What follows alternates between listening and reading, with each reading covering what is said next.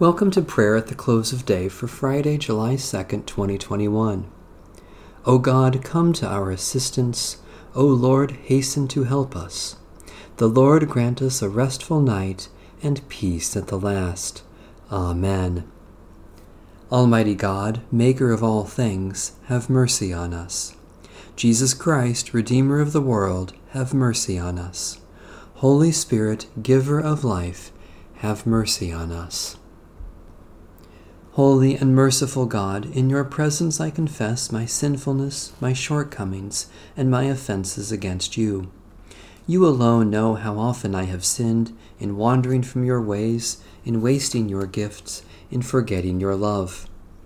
Have mercy on me, O Lord. By your loving mercy, help me to live in your light and abide in your ways, for the sake of Jesus Christ, my Savior. Psalm 139 Lord, you have searched me out. O Lord, you have known me. You know my sitting down and my rising up. You discern my thoughts from afar. You trace my journeys and my resting places, and are acquainted with all my ways. Indeed, there is not a word on my lips, but you, O Lord, know it altogether. You encompass me, behind and before, and lay your hand upon me. Such knowledge is too wonderful for me. It is so high that I cannot attain to it. Where can I go then from your Spirit? Where can I flee from your presence? If I climb up to heaven, you are there. If I make the grave my bed, you are there also. If I take the wings of the morning and dwell in the uttermost parts of the sea, even there your hand will lead me, and your right hand hold me fast. If I say, Surely the darkness will cover me, and the light around me turn to night. Darkness is not dark to you, the night is as bright as the day. Darkness and light to you are both alike. For you yourself created my inmost parts, you knit me together in my mother's womb. I will thank you because I am marvelously made. Your works are wonderful, and I know it well. My body was not hidden from you while I was being made in secret and woven in the depths of the earth. Your eyes beheld my limbs yet unfinished in the womb. All of them were written in your book. My days were fashioned before they came to be. How deep I find your thoughts, O God! How great is the sum of them! If I were to count them, they would be more in number than the sand. To count them all, my lifespan would need to be like yours. Oh, that you would slay the wicked, O God! You that thirst for blood, depart from me. They speak despitefully against you. Your enemies take your name in vain. Do I not hate those, O Lord, who hate you? And do I not loathe those who rise up against you? I hate them with a perfect hatred. They have become my own enemies.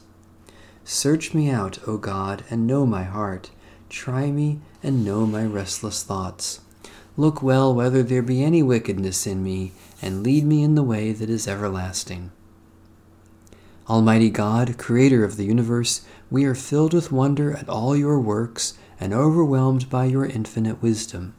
We praise you for your majesty, yet even more we rejoice that you do not forget us, yet desire to know and care for us through Jesus Christ, our Savior and Lord. Hear, O Israel, the Lord is our God, the Lord alone. You shall love the Lord your God with all your heart, and with all your soul, and with all your might. Keep these words that I am commanding you today in your heart. Recite them to your children, and talk about them when you are at home and when you are away, when you lie down and when you rise. Holy Wisdom, Holy Word, thanks be to God. I will lie down in peace and take my rest, for in God alone I dwell unafraid. Be present, merciful God, and protect us through the silent hours of this night, so that we who are wearied by the changes and chances of this fleeting world may rest in your eternal changelessness. Through Jesus Christ our Lord. Amen. Our Father,